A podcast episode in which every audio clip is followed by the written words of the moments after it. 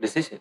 Iya sih, tapi ya noise dikit gitu ya Pak ya? Iya, keren gitu ya. Napas tuh bunyinya, napas tuh. Iya, napas emang bunyi. Persiapan prepare dulu silahkan, nggak apa-apa. Iya, prepare dulu, ngerokok dulu ya Pak. Iya, nggak apa-apa. Gue minum dulu Pak. Iya, silakan. Minumnya, Pak bisa nggak Pak? Minum, nyedot tapi nggak monyong. Nggak bisa Pak. Oh, gue mau gimana juga monyong Pak. Iya, mau gimana juga monyong. Oke, kembali lagi di Sautan bersama gua Ali, gua Anto. Ambil lucunya aja. Walaupun lucu nggak lucu, penting nggak penting ya. Sekian ya dan terima kasih, itulah podcast kita.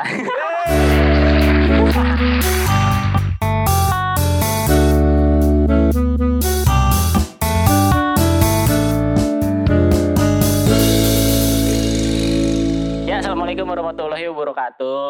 Waalaikumsalam warahmatullahi wabarakatuh. Apa kabar semua yang dengerin podcast kita? Akhirnya kita kembali lagi ya. Episode ke berapa sekarang? Keempat kayaknya. Keempat.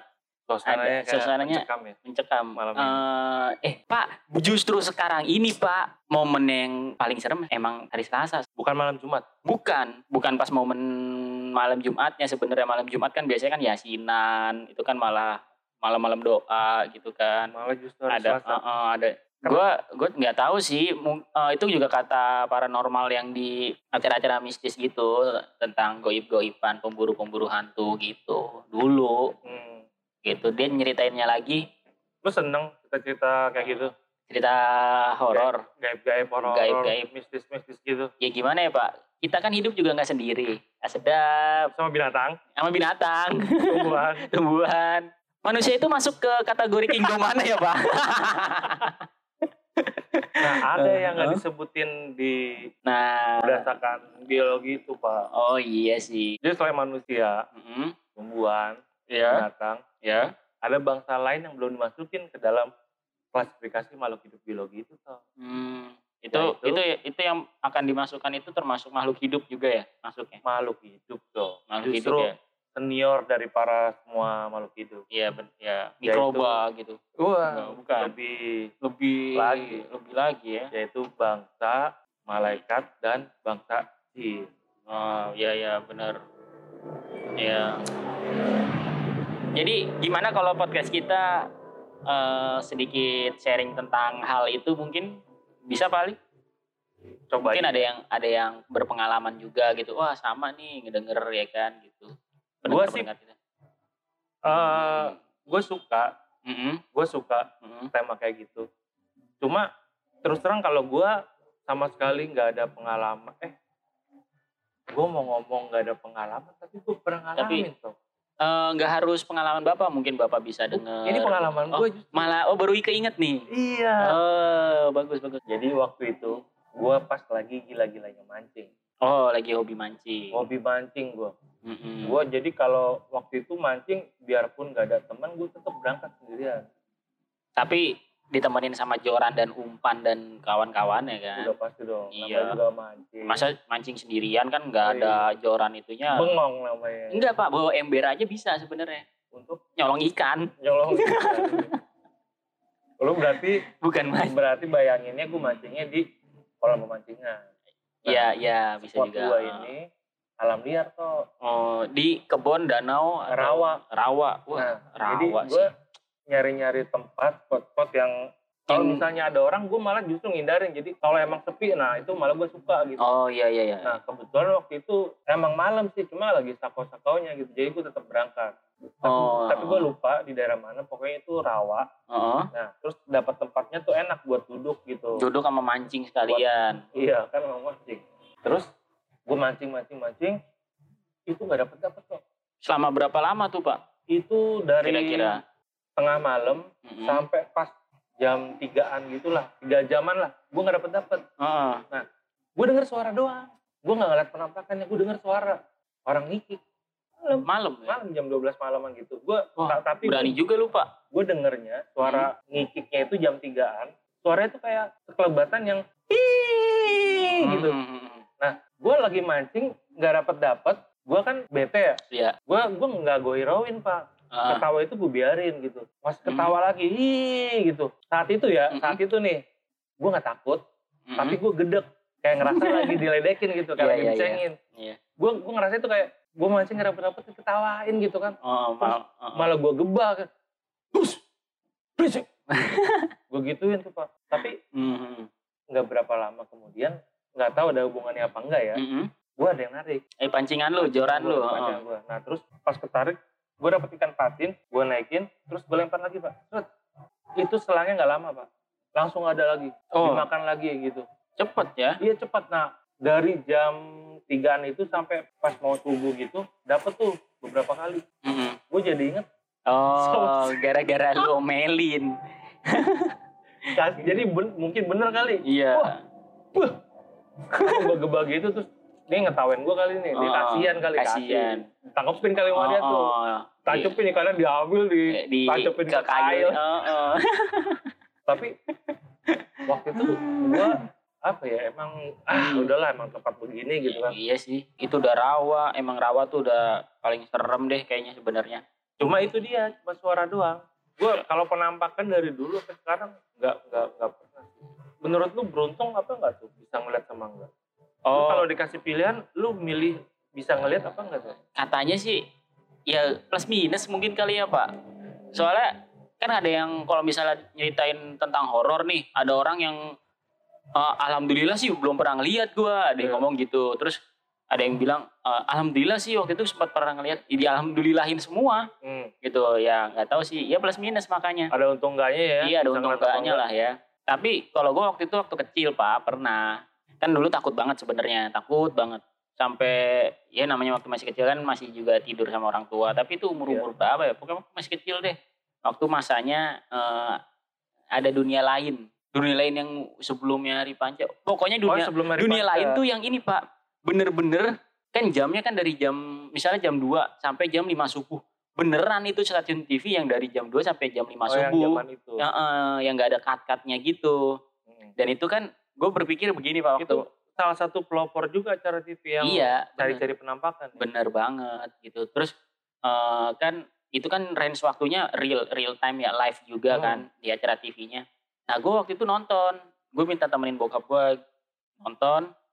Gue juga berpikir gini, ini kan live ya, gue nonton TV, berarti setannya ada di, bisa keluar dari TV nggak ya? Dulu pikir-pikiran anak kecil kan gitu, berarti kan dia di sono ya. Terus dia itu kan gaib ya, apa dia masuk kamera? Oh lucu lah pikiran zaman dulu. Nah jadi gue takutnya juga dari situ.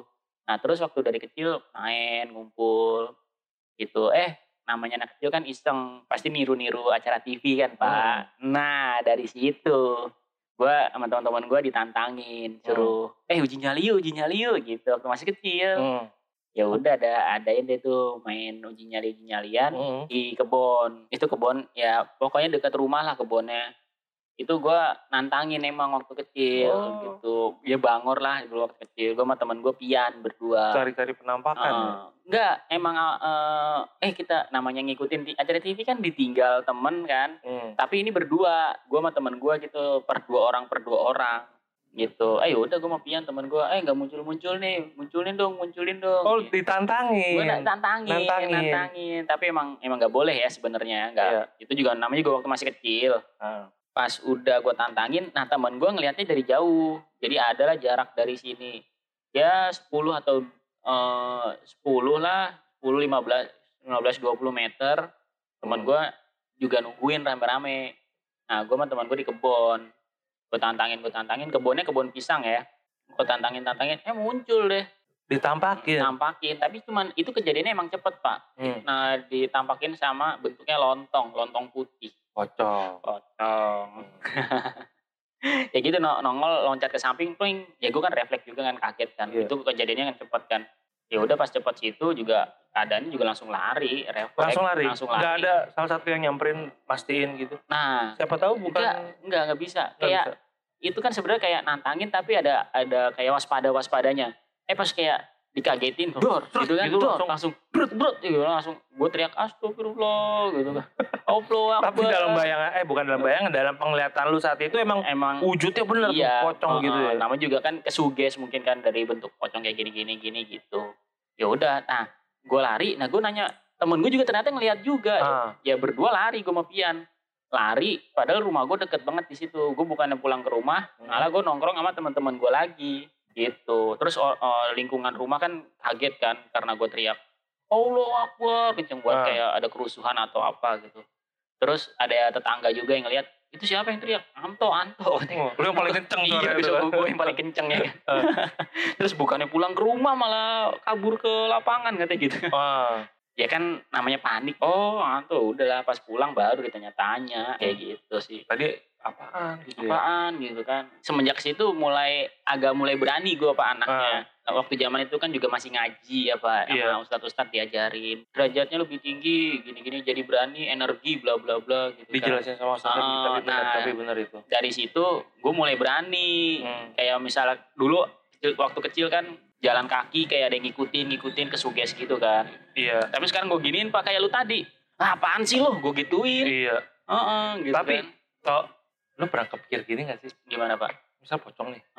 Bentuknya lu samperin terus ya lu pemasin aja bener apa enggak. Dan kalau misalnya memang pocong, bukannya dia keadaan terikat. Justru kan malah susah bergerak kan harusnya. Susah gitu. Bergerak. Mau lu yang ditakutkan gak bisa ketemu. Dicekek apa gimana. Pocong kan terikat, gak bisa nyekek. Wah itu Pak, gue kalau baca maksudnya serangan pocong kayak apa sih? Bisa ngeludah Pak, yang bahayanya di situ. Bapak beritahu belum? Nah, kalau ada ludahnya. Dia ngeludah Pak. Nah, ini sharingnya apa? Misalnya panas, kayak muka lu kebakar. Ada nih, gue merinding Pak, nih di sini. Jadi pocong kan emang kalau ini kan keikat ya. Terikat gitu kan. Tapi namanya goib, jadi itu kan jin bisa berbentuk apa aja. Sugesnya kita atau enggak, dia nangkap pikiran kita, oh dia lagi takut bentuknya ini, dia menyerupai seperti itu mungkin kan. Yang katanya orang lompat-lompat gitu kan, itu kan karena keikat. Kalau orang diperagain orang keikat pasti lompat-lompat kan. Tapi nyatanya juga beberapa gue nonton di YouTube itu, dia enggak, misalnya penampakan asli, dia tuh enggak lompat juga. Kalau kata si film Origin of Pocong itu. Jadi pocong awalnya itu katanya memang aslinya ya. Pocong itu memang bukan loncat. Tapi melayang. Nah kan? Iya. Melayang set. Nah baru pengen ngomong gue itu Pak. Dia jadi ngejar. Nah, itu dia kalau misalnya pas udah. Kita gak lari nih. Terus dia meludah gitu ya. Kalau cerita orang nih. Cerita yang diganggu pocong. Kayak misalnya waktu itu siapa tukang ojek atau apa gitu. Dia gak nyadar kalau bawa sesuatu gitu. Setelah kejadian ditanya, tadi apa yang dirasain? Dia bilang sih ya cuma berat doang aja gitu. Tapi yang merhatiin itu yang dari belakang. Jadi di belakang ojek itu ada orang bawa motor. Nah dia yang ngerekam, dia yang ngeliatin bahwa iya. Pocongnya itu ngebonceng di belakang gitu. Nah terus gitu. Kadang yang ada berita yang sama apa yang dari yang lain ya, pocongnya melintang gitu, pokoknya ngintil lah, pocongnya ikut ngebonceng. Nah jadi gangguan-gangguannya tuh yang berupa kayak gitu kan belum pernah kedengeran misalnya ada orang diganggu pocong luka parah atau gimana. Beda kayak misalnya hantu di Amerika misalnya, vampir gitu kan jelas banget tuh ya gigit leher gitu kan, dicumpang ya kan, iya ngeri kan itu kan gede. Jadi orang tuh takutnya jadi wajar takut digigit gitu. Nah ketakutannya di situ. Iya, nah kalau pocong gue pikir ya udah. Hantunya Indonesia kelasnya kelas ngeprank dong Pak. iya misalnya kayak outdoor gitu pocong, terus kayak misalnya apalagi orang ngesot dong. Sebenernya gak usah lari kan juga susah ngetir. Iya. Iya sih benar, masuk. Harusnya sih gitu ya. Sundel bolong gak pikir gangguin. Serangannya? Striptis dia. Tunjukin punggungnya. Hah? Kayak gitu kan? Gak tau deh. Iya. Kalau wewe. Ngasih unjuk teteknya. Tetek kan? Teteknya bisa diselempangin ke samping kanan kiri Pak. Goyang dribble kagak bisa ya. Itu terlalu mulur gitu. Buat nyapu mungkin teteknya. Teteknya buat nyapu gini-gini. Jadi atraksi kan. Iya. Kalau kayak gondruwo gitu kan serem tuh. Besar, ininya runcing gitu. Katanya. Iya, kita juga ya gitulah. Kita ngeledek-ledekin gini kan. Sebenarnya tersinggung kali. Iya, bisa tersinggung bisa enggak sih Pak. Sebenarnya gue juga sedikit kagak enak juga sebenarnya. Oh, lu kagak enak juga. Sekarang gue udah ngebatasin lah Pak, udah enggak yang sebelum-sebelumnya lah. Gue sekarang lebih mawas diri. Adalah takut ya? Sekarang enggak takut. Gue jadi lebih respect sama dia. Oh, nah, oke.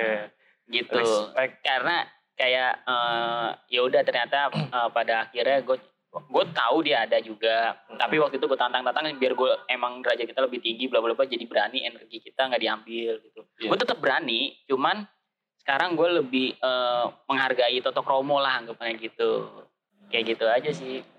Menurut lu Pak, hantu tuh bisa ngebunuh manusia gak sih Pak? Gimana? Gue kalau ngomong takut dibilang takabur ya. Iya. Gue ngomong jujur aja ya. Iya. Yang gue yakinin bahwa kita hidup berdampingan kan. Dibilang berdampingan kayaknya gue ngerasa gak adil aja Pak. Soal kalau dibilang berdampingan. Tapi dia gak ada ya, berdampingan iya. Tapi gak ada. Beda dimensi. Jadi keyakinan gue dia itu punya dimensinya sendiri yang bisa melihat kita. Ya, nah benar. Sementara manusia gak bisa melihat dia gitu. Nah tapi fenomena yang ada beberapa manusia yang katanya bisa ngelihat.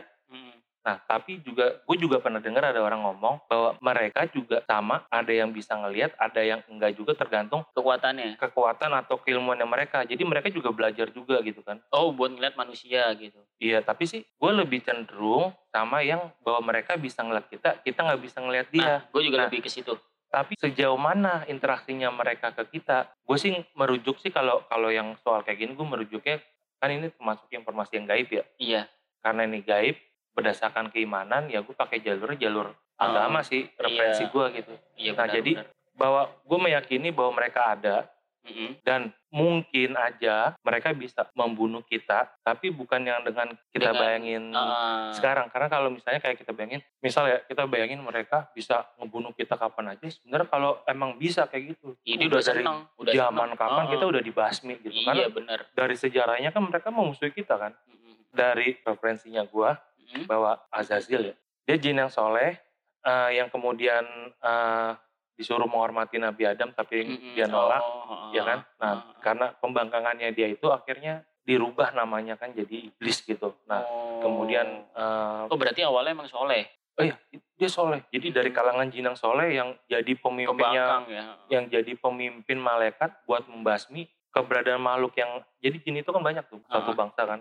Nah itu yang berbuat kerusakan di muka bumi. Jadi sebelum ada manusia diturunkan bumi tuh ada bangsa mereka dulu nih. Iya. Nah kemudian karena berbuat kerusakan mereka dimusnahkan, diturunkan pasukan dari langit kan. Itu dipimpin sama Azazil itu. Yang kemudian bangsa-bangsa jin itu ada nggak semuanya binasa tuh Pak. Ada yang lari ke dalam lautan, ke dalam bumi gitu ngumpet-ngumpet. Nah sama Allah dibiarin kan. Nah yang kemudian nanti pas iblis diturunkan ke bumi yang akhirnya mengkoordinir mereka tuh. Pada saat itu kan iblis kan itu Pak. Kenapa? Ya Allah beri saya umur yang panjang supaya saya bisa ngebuktiin bahwa manusia itu gak bisa diandelin gitu. Bahwa manusia itu iya. Mudah dijerumusin. Iya, jadi dia bertekad buat menjerumuskan manusia gitu kan. Kembali lagi yang tadi ya. Iya, berarti Pak, bisa ngebunuh apa enggak? Bisa. Tapi dengan perantara kayaknya Pak. Gue juga gitu. Sama Pak, cocok banget. Karena ada riwayatnya. Benar. Jadi Rasulullah pernah nangkap tikus. Tikusnya itu katanya itu bukan tikus tapi jin. Menjelma jadi tikus. Iya, ini boleh dibunuh apa enggak? Nah, entah mau dibunuh atau mau diapa gitu ya. Tikusnya diturunin. Nah tapi lepas tuh, baru lepas lari. Nah yang gue lilin tuh, lilinnya kan ngebakar jatuh, kayak karpet atau apa gitu ya. Nah terus Rasulullah bilangnya kan, nah itu kalau kamu ngebiarin tikus keliaran, yang gue lilinnya tuh bisa membakar rumah dan bisa membunuh kita. Gitu. Jadi artinya jin membunuh manusia lewat perantara lilin kalau dalam konteks itu gitu. Iya sih, gue juga sempat mikiran sih Pak Malu, kayak dia bisa cuman melalui perantara. Aduh. Gue ada hak nih habis minum soda. Jadi gue lupa nih, gue pengen juga tadi padahal. Ya jadi melalui perantara, kayak misalnya orang lihat sesuatu kayak benda tajam gitu kan, kayak kesuges, kayak mainin benda tajam tau-tau kayak ya gitulah, mainin pikiran juga. Mainin pikiran ya. Itu emang benar sih Pak. Kayak orang kan ngasih sajen, ada kopi, ada makanan gitu kan. Emang dia bisa megang terus nyuap ke mulutnya, megang gelas aqua diisi kopi gitu. Kayaknya susah. Terus gue juga sempat tahu informasi itu tuh. Sajen itu ya? Sajen itu. Bagaimana mereka makannya gitu ya? Nah sajen itu ternyata dia diambil sari-sarinya. Sari-sari sajennya itu. Jadi kayak, mungkin makanannya cepat busuk. Nah kayak, makanannya kayak hampa banget. Iya gitu. Hampa. Kayak apaan sih ini makanan? Kok gini-gini anyap-anyap aja gitu. Ya modelnya kayak gitu mungkin. Jerumusin terus. Ya kayak penjahat mungkin, terus yang pikirannya nggak pengen maling jadi maling ngebunuh orang. Iya. Terus kayak mungkin dari situ juga bisa kayak ini Pak. Kenapa? Misal kita mau ngelakuin sesuatu atau mungkin nggak pengen, tapi kayak ada di suara kita tuh kayak iya, itu tuh ambil aja nggak ada yang ngeliat tuh. Gitu. Kayak ada dorongan-dorongan bisikan-bisikan kayak gitu. Yeah, kan suka ada dialog tuh. Terus yang satu bilang, jangan dong. Malaikatnya kan pakai baju setengah kayak di film-film. Di film-film gitu. Ada yang jadi jinnya merah sama putih gitu kan. Udah gitu. ambil aja. Gak ada yang ngeliat. Dia ambil, jangan dong. Tapi tau gak Pak, malaikatnya kenapa bawa panah? Kan dia panah itu menusuk juga kan Pak ya. Jadi siap perang gitu. Iya gitu. Dan si jinnya itu bawa tongkat. Tongkat Trisula gitu. Ya iya kayak gitu emang kanan kiri. Atau gini kiri. Kali Pak. Kalau misal nih, gimana? Kita lagi depresi gitu.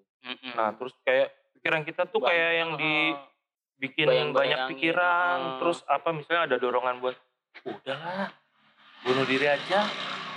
Buat apa lo hidup di sini? Iya, nanti kalau udah mati malah justru enak. Iya dijerumusin kayak gitu. Loncat tuh enak tuh, loncat. Ayo loncat. Nih, gue contohin. Setan yang loncat. Setan kepleset. Dia yang jatuh. Setan bisa mati nggak? Jin.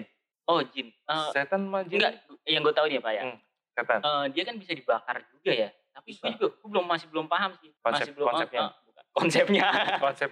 Maksudnya keilmuan atau yang gue pahamin itu loh. Jadi kayak misalnya jin itu kan terbuat dari api gitu. Nah, tapi dia masuk neraka. Kan api semua itu gitu. Api semua. Terus juga yang kayak misalnya nih ada ustadz.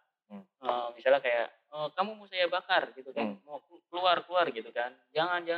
Akhirnya nggak mau nurut kan. Terus akhirnya dia keluar juga tapi dibakar.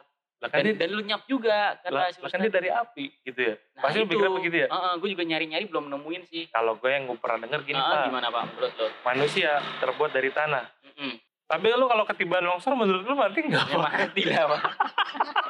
Atau lu dipendam terus diuruk sama tanah kan sama tanah nih. Mati enggak Pak?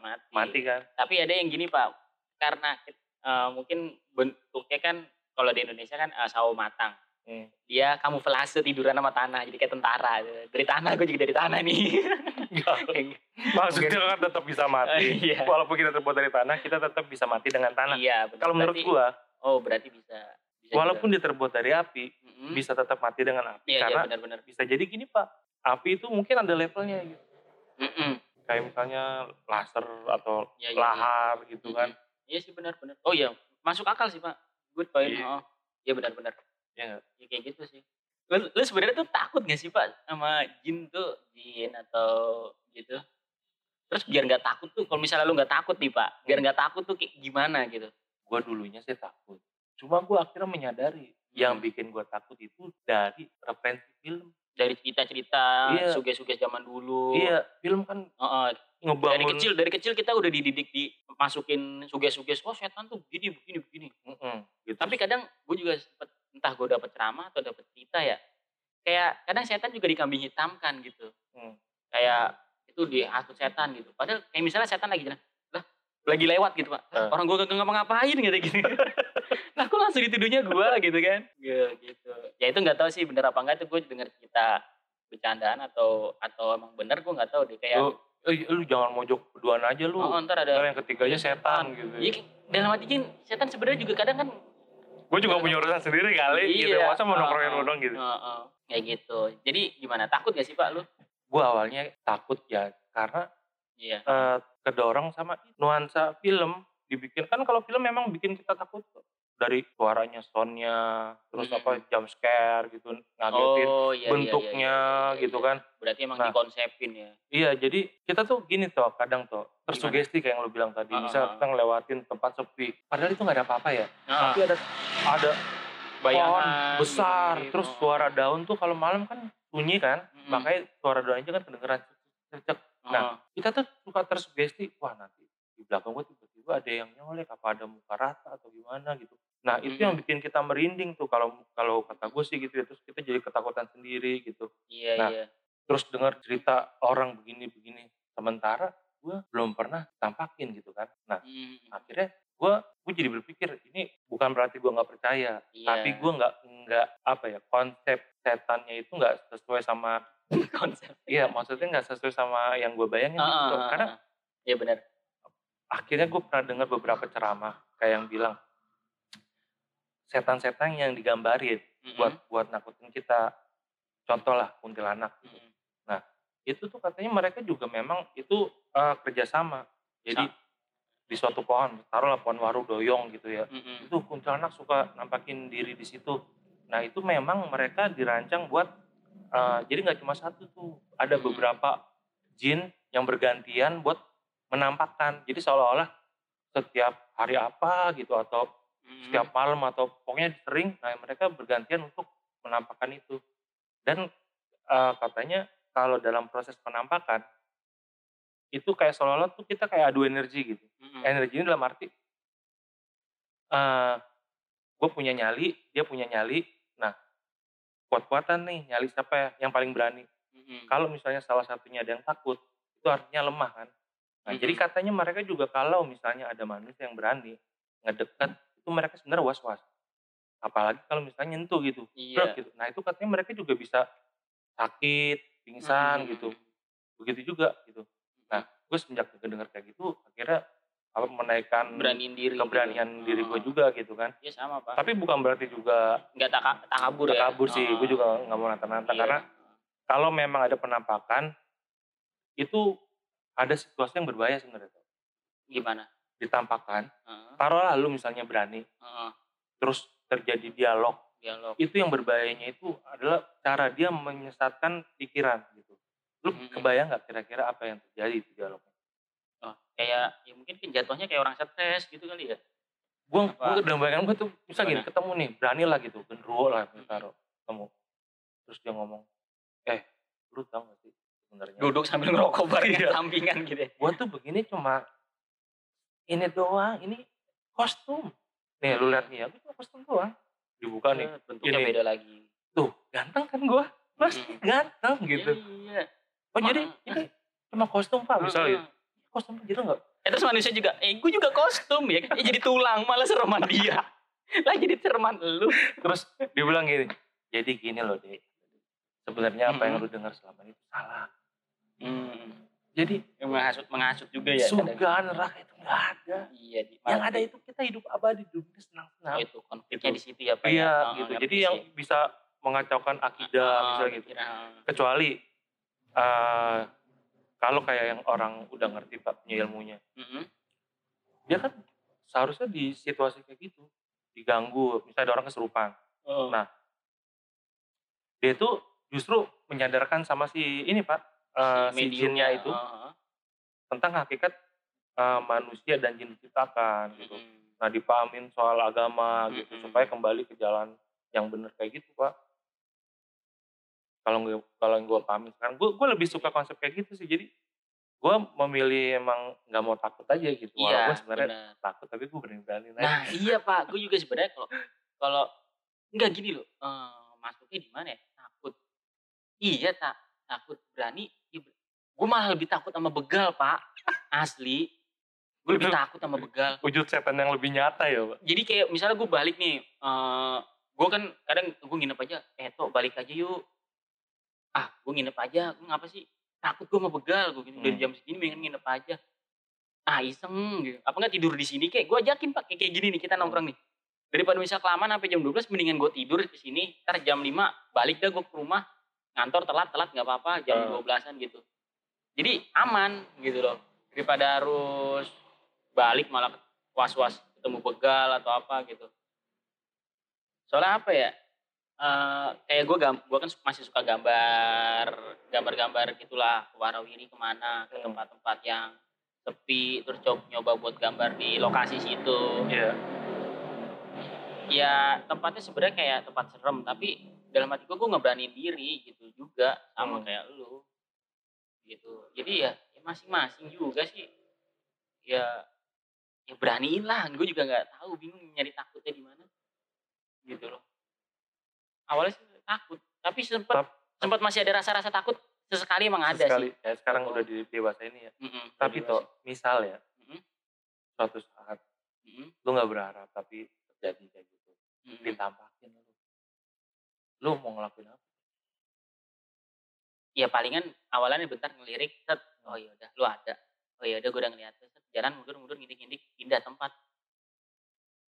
gitu. Karena kalau lu mancing gini gue juga nengok kanan kiri sekeliling gue juga nih, malah gue pelototin.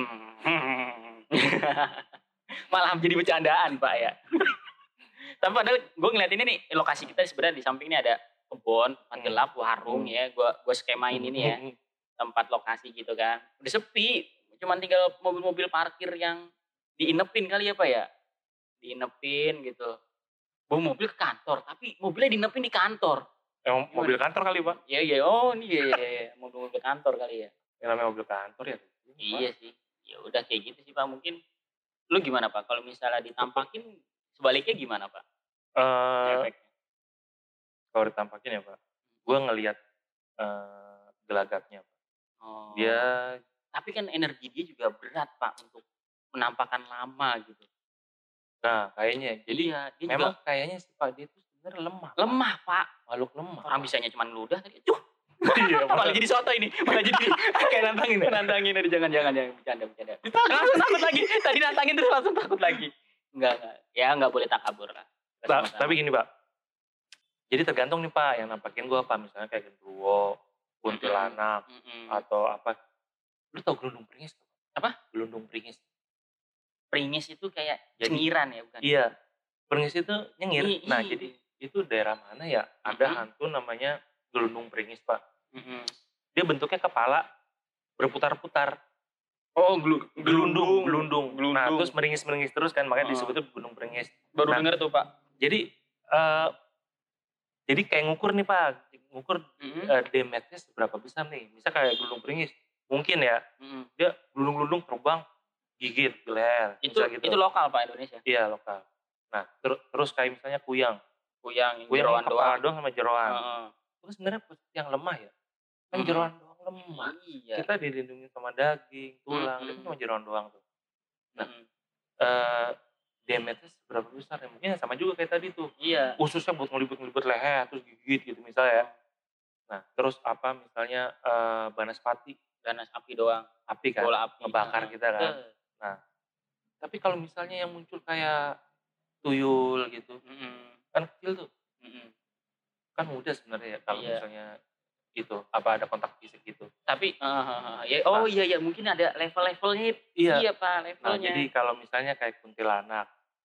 Nah, biasanya kalau dibilang kuntilanak malah dituinnya ini ya Pak, sosok yang menggoda, ditampilkannya cantik, seksi, tapi habis itu cumbu-cumbuan terus digigit.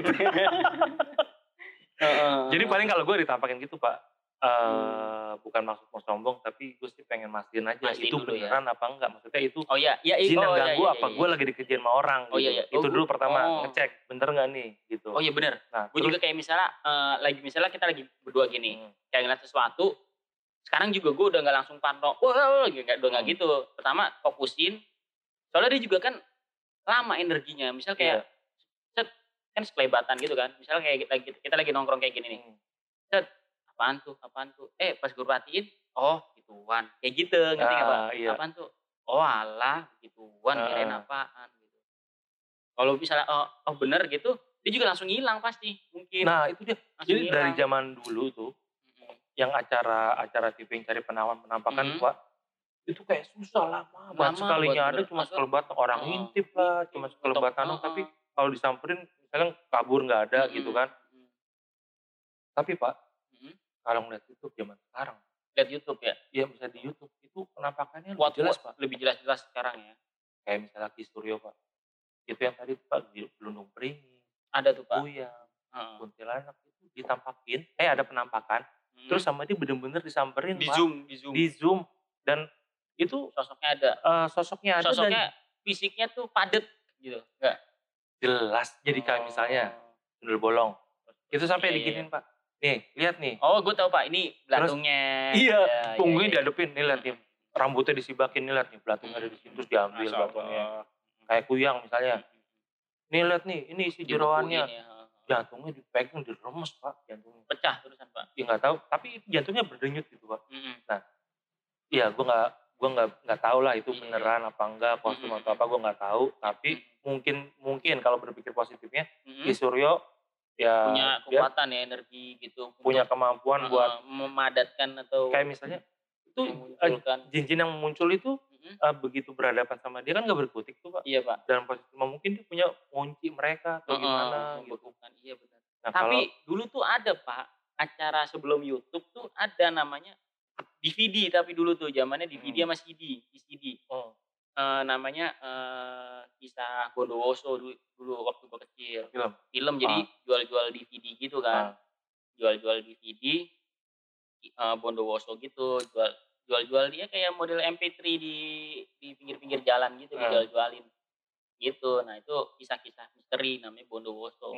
Nah kalau disetel modelnya kayak lu ceritain itu Pak, kumpulannya padat-padat gitu bentuknya kayak, tapi namanya zaman dulu kan menurut gua kayak itu skema syuting ya Pak, mungkin properti syuting pakai kostum bla bla bla. Tapi zaman dulu tuh menurut gua udah termasuk serem dan proper, maksudnya emang dapet gitu loh kayak film Susana, udah tau itu kan Susana kan, almarhumah Susana kan, filmnya begitu, tapi ada pesan juga dong. tapi gitu, tapi serem, tapi pas dibawa ke sekarang kalau dipikir tuh serem. Serem loh, apalagi yang serem. Diperanin sama Luna Maya, bukan? Almarhum Julia Perez, Julia Perez, bener Julia Perez, mana? Iya Pak, Luna Maya deh. Pokoknya yang yang jadi almarhum Susananya ya, coba kita googling dulu, cek penasaran. Itu film, gue mau ngomong itu film bagus banget. Lu udah nonton Pak? Gue udah nonton, itu tetap berasa gitu itunya, getirnya, esensi, misterinya, getir, dramatisnya. Jadi nuansa takutnya tetap dapat sih, dan mirip banget loh dia. Yang ada telalat-telatnya dibikinin ya kan? Iya sih, itu termasuk. Lupa gue siapa namanya. Julia Perez. Masa Julia Perez Pak? Luna Maya ya. Luna Maya sih pakainya deh. Nah benar tuh. Iya benar Luna Maya. Luna Maya benar. Oh iya. Ternyata Luna Maya ya. Ya itu Luna Maya, mirip banget Pak. Di make up-nya tuh mirip banget sama Susana.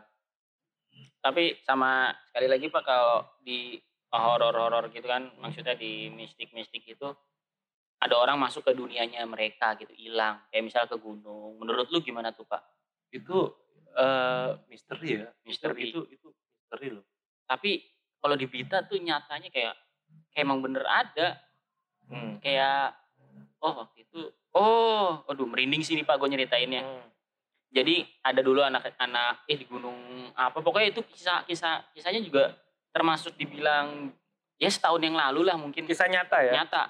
Jadi ada sekelompok anak naik ke gunung. Nah itu tuh mungkin tanpa izin atau tanpa, kan kalau ke gunung kan harus didata Pak. Jadi biar tahu nih anak udah turun apa enggak. Betul. Mungkin dia melewati jalur yang tanpa pendataan. Sudah sampai atas, dia emang takabur juga anaknya, yang gue denger gitu ya. Jadi anaknya takabur di atas gunung, jadi dulu-duluan katanya gitu kan, duluan turun nih yuk gitu kan. Temennya yang satu udah turun, nah yang satunya itu dia nggak turun, nggak taunya dia katanya jatuh ke jurang. Itu faktanya ya, tapi yang terjadi orang nangkepnya tuh ditangkep sama jin gitu, dihilangin. Tapi itu mungkin ada sisi sangkut pautnya juga mungkin jin atau penunggu di gunungnya. Soalnya anaknya kan juga sebelumnya kan emang bandel, takabur juga.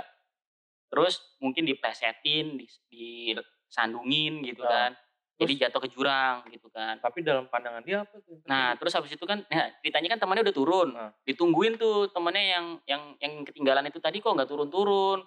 Lama sampai berhari-hari, diteleponin orang tua, sampai tim SAR semuanya nggak ketemu Pak sama beberapa hari lamanya itu. Udah di hutan gunung gitu kan. Terus karena jedanya panjang ketemunya Pak, ya Indonesia kan tahu mistiknya kan besar juga kan, dipakein itu segala macem. Dipakein apa? Pakein kayak pakai perantara gaib juga, minta bantuan itu juga. Tapi emang bener dibimbing, ada yang dibimbingnya bener, ada yang dibimbingnya salah gitu. Jadi ada juga ustadz gitu kan, pakai bantuan ustadz nyarinya minta pertolongan ke gaib juga gitu, bantuan jin. Tapi nah katanya adalah nggak, pokoknya emang ada sangkut pautnya gaibnya gunung itu juga mungkin. Terus ada nih dia masih di sini, fisiknya masih di sini gitu kan. Oh berarti fisiknya di sini, berarti itunya kemana nih? Gak tau masih hidup apa enggak? Diteriak-teriakin, dipanggil-panggil namanya. Terus semenjak pas pencarian itu kan ada juga sama di sosmed itu kan masuk berita sosmed ya Pak. Iya. Ditemukannya udah dimakan macan. Oh, akhirnya mati. Akhirnya meninggal juga sih Pak. Udah dimakan macan, tapi meninggalnya tuh sebenarnya dia kegantung di pohon. Jadi kayak jatuh dari jurang tau kan Pak, blundung-blundung nyangkut gitu. Sempat katanya juga sebenarnya masih bisa bernapas, cuman emang udah nggak kuat berhari-hari juga. Sama yang nyari tadi minta bantuan sama orang pinter dibimbing itu informasinya apa katanya? Nah dari yang orang pinter itu kan gue ngikutin tuh, gue kan akhirnya jadi senang ngikutin kan, pengen tahu kabarnya ngikutin, diteriakin panggil-panggil, jadi ustadznya itu ngebimbingnya diarahin jalurnya gitu. Oh ini di sebelah sini nih. Ini di sebelah sini nih, ini akhirnya ketemu. Oh dikasih tahu jalurnya. Nah sama sebenarnya ketemunya yang dari, jadi ada dua versi menurut gue. Yeah. Jadi ada yang tim sar itu emang itu ngambil jenazahnya emang susah Pak kata tim sar. Itu tim sarnya juga ada yang nemuin tuh pas lagi istirahat kayak gini Pak, kita duduk rame-rame, kayak emang mungkin kesirep gitu kali ya, nggak ditampakin fisiknya pas lagi istirahat gini. Itu kayak siapa lupa gue namanya, itu kayak dia tuh gimana di pohon. Oh ternyata nyangkut di pohon, makanya kan nyarinya kan akhirnya ketemu gitu. Soalnya kan di kemiringan Pak, iya. Gitu. Nah terus sama yang ustadznya juga katanya emang fisiknya masih ada di sekitar sini, bimbingnya cuma gitu doang. Iya. Akhirnya ketemu. Ya kayak gitulah itu kalau misalnya masuk ke alam lain. Tapi Pak ada juga tuh Pak yang kalong wewe itu Pak. Kalong wewe atau apa ya? Tuh wewe gombel atau apa ya? Yang bentuknya tetenya gambe. Tapi itu sebenarnya kalau tapi lucu deh Pak, itu kan tetenya ke bawah ya. Iya. Untung pentilnya masih bulat di bawah juga Pak. Coba kalau dari atas, memanjang juga pentilnya ke bawah. Pentilnya ikut manjang. Pentilnya ikut manjang. Tapi dia kasihan Pak. Kalau kita coba ngelihat dari perspektifnya dia Pak. Dia kan jadi kayak yang kesepian, pengen punya anak. Mungkin jadi makanya nyulikin anak-anak kecil yang maghrib masih main gitu kan, dongengnya tuh mitosnya sama modelnya kayak kuyang juga Pak. Iya, jadi ada anak kecil kalau dalam bayangan dia mau ditetein aja rasanya. Kalau dalam bayangan kalau dalam misalnya nih ada kalau cerita yang kita dengar ada anak kecil terus hilang.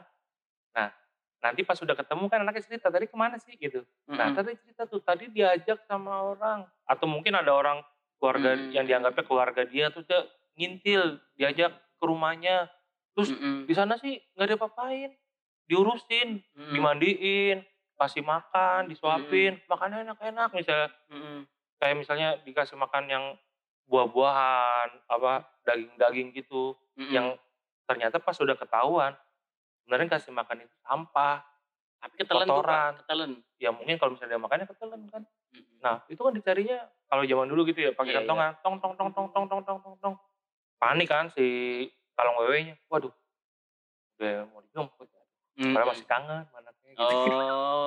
Oh mungkin sudut pandangan lu gitu ya Pak di dunianya dia gitu ya, iya, pas gitu. Diambil sebentar. Kayak di misalnya diajaknya ke rumah kok enak tempatnya, bagus gitu, padahal sih di atas pohon gitu, ketemunya tahu-tahu di semak-semak kayak gitu. Iya. Iya sih ya, ya kita juga nggak tahu sih ya Pak ya, alhamdulillah kan nggak ngerti kondisinya juga masuk ke dunia mereka. Jangan ya menurut lu ya jangan sampai sih, takutnya nggak pulang ya kalau nah iya Pak bener baru kepikiran. bukan aku nggak bisa pulang, takutnya juga gini ketemu makhluknya makhluk cantik terus kita disuruh kawin, katanya kita menikmati gitu di situ malah betah gitu. Barusan nih sekelebatan gue kesugesti sama tiang ini barusan. Serius Pak, cepet tadi. Ada apaan, Pak? Bentuknya tuh tuyul. Oh ya? Wow. Sumpah, cepet banget tapi cepet. Gue pernah dikerjain tuh tuyul lagi. Apa? Jadi gue lagi jalan. Wih, awas katanya. Kenapa? Tuyul. Ah, yang mana? Takut. Gitu kan. Kecil. Itu awas tuyul. Terus lu gak lihat gandengan dua katanya, terus mana pelan. Gue dikerjain itu sepanjang itu gue takut dong, apa namanya berdebar-debar. Terus sini jalan mikir ke sini. Pokoknya di kondisi itu gue kayak harus nurut sama yang dia perintahin gitu kan. Ini anak gede nih ceritanya. Katanya pas udah deket gitu, stop, tuh dia tuh, lu nggak lihat? Enggak. Mana sih? Itu. Dia nunjuk rambu lalu lintas tau yang ada dua orang gandeng. Oh iya gue tau, ya. Yang matung-matungan ya Pak? Iya. Jangan, itu udah dulu banget itu. Sekarang polisian udah nggak bikin patung-patungan lagi Pak. Bukan patung, apa? Di apa steng gitu. Yang rambu-rambu orang mau nyebrang. Oh iya, bulet-buletan gitu. Ya gitu sih. Horor nggak sih ini Pak podcast kita hari ini? Toh, kalau gue perhatiin lo kayaknya ini toh. Apa? Ada keraguan ya? Ada was-wasan? Iya. Cemas tuh, lu cemas. Cemas, bener kelihatan ya Pak ya? Kelihatan. Lu ini apa? Gak sebelum-sebelumnya ya? Lu ada toleh gitu. Nelen ludah juga kayak susah gitu. Iya, ngerti lah Pak. Soalnya kan cerita horor juga gitu. Ya nggak tahu sih ini apa efek kesuges kali apa ya? Kayaknya sih. Gitu. Kayak sih kesuges bener. Cemas ya? Ya cemas sih efek dari gak kayak sebelumnya yang gue cerita di depan kantor ya kan Pak yang kata bakso di dalam kualinya ada sempak pakai mistik gitu makanya nih ya lu mau ceritain next time lah mungkin kali Pak. Mungkin efek next time ini gue emang lagi pas udah cerita horor gelisah di sini ada momen gelisah gue di sini yeah. Kayak gak tau kenapa gitu. Ada momen gak tenang lu gitu. Soalnya udah berprinsip respect. Iya jadi obrolan juga. Tadi itu ada yang gue tahan, ada yang gue menghormati dia. Obrolan tadi kita ini mungkin jadi mengganggu kerespekannya lu sama dia nih gitu ya. Lu merasa bersalah kagak enak gitu. Ya mungkin karena efek itu juga sih mungkin. Minum. Oh iya lu jangan lu lihat mata jadi darah lagi mata Reva. Enggak Pak, gue tujuan beli ini kan biar bibir gue merah gitu. Tapi emang kelihatan gue tahu sih Pak Lu sebenarnya udah ngerti kode gue ngelirik sana sini, kadang ke belakang, iya. Gitu kan. Terus lu kayak nyari-nyari gitu. Mau penampakan di mana nih? Gitu. Malah tadinya Pak, gue mau ngajak lu, tagnya itu di kuburan. Coba gue pikir kayak, antum pasti nggak mau sih gitu. Padahal tadi gue, kalau lu ajakin gitu, gue sih ayo. Ada di situ Pak, di Menteng Pulo Pak. Menteng Pulo. Menteng kan Pulo kuburannya bagus iya. Tuh. Lu jangan ulat gue. Kenapa Pak? Pegel badan gue. Jadi nuansanya jadi gak horor gitu. Kondisinya begini sih emang. Udah cukup lama ya. Masa sih? Ya. Iya sih sepertinya Pak. Ini masih udah kurang sih kayaknya. Gregetnya kurang. Apa mesti yang horor serem banget? Ada. Aduh. Keadaannya bener Pak, ini tuh bukan masalah di malam Kamisnya, malam Jumatnya. Gue bilang kan malam Selasanya itu juga mungkin kesugesti situ gue. Terus ada udah nggak pandangan gue nih depannya kebun bambu. Terus udah ada bisikan-bisikan gitu. Ya ada sih Pak, ada. Mungkin off record kali ya Pak ya, biar pada penasaran nih. Ini Anto kenapa sih gelisah banget gini gitu kan? Jangan serupan di sini. Ya enggak lah. Gue nggak bisa nolongin nih. Enggak lah. Enggak alhamdulillah jangan nyampe ke situ dah. Apa Pak? Gue begini, hah? Itu apa gerak-gerak? Enggak tahulah gimana. Daun. Apa kita sudahi sampai di sini? Gue kayak emang kagak lagi gak nyaman kayaknya Pak. Podcast pas udah akhir-akhir ini pas lu akhirnya nyadar apa? Nyadar kayak lu ngapa tuh kayak gelisah, kayak tingok-tingok, kayak gue nih. Padahal ya sebenernya tinggal-tinggal ya gue pengen tinggal-tinggal aja gue suasana tapi pas dulu itu gue jadi kesuges juga tapi sempat yang gue bilang gue kesuges tuh sama yang portal parkiran ini ada yang lari kelebatan bukan lari dia berubah langsung jadi cepet langsung hilang gitu. Oh ya apa karena perpindahan mata gue ke tiang jadi lu bentuk mengecil ke tiang gitu. Tiangnya itu ada garis-garis miring soalnya enggak oh ya gitulah apa mungkin efek gue kecapean juga gitu loh. Karena Bapak ada cerita lagi mungkin tentang yang horor-horor gitu. Kalau misal itu Pak, gue belakangan ini sih lagi sering dengerin Ujang Bustomi ya. sambil kerja tuh sekarang lebih dengerin jamu suami. Kalau dia metodenya kocak sih Pak. Jadi pendekatan dia kan kocak ya. Bahasa Cirebonan gitu. Oh yang bertarung sama ini dukun. Iya dia yang ngeberantas dukun-dukun santet kan. Cuma waktu itu dia nyamperin ada telaga. Itu di dengung-dengunginnya tuh bagian dari air mata Zam-Zam gitu. Nah di kan. Nah terus Ujang Bustami mau memastikan gitu kan. Ini apaan sih ini kayak gini, masa ada air Zam-Zam di sini gitu. Nah, tapi air Zam-Zam beneran tuh? Bukan air apa?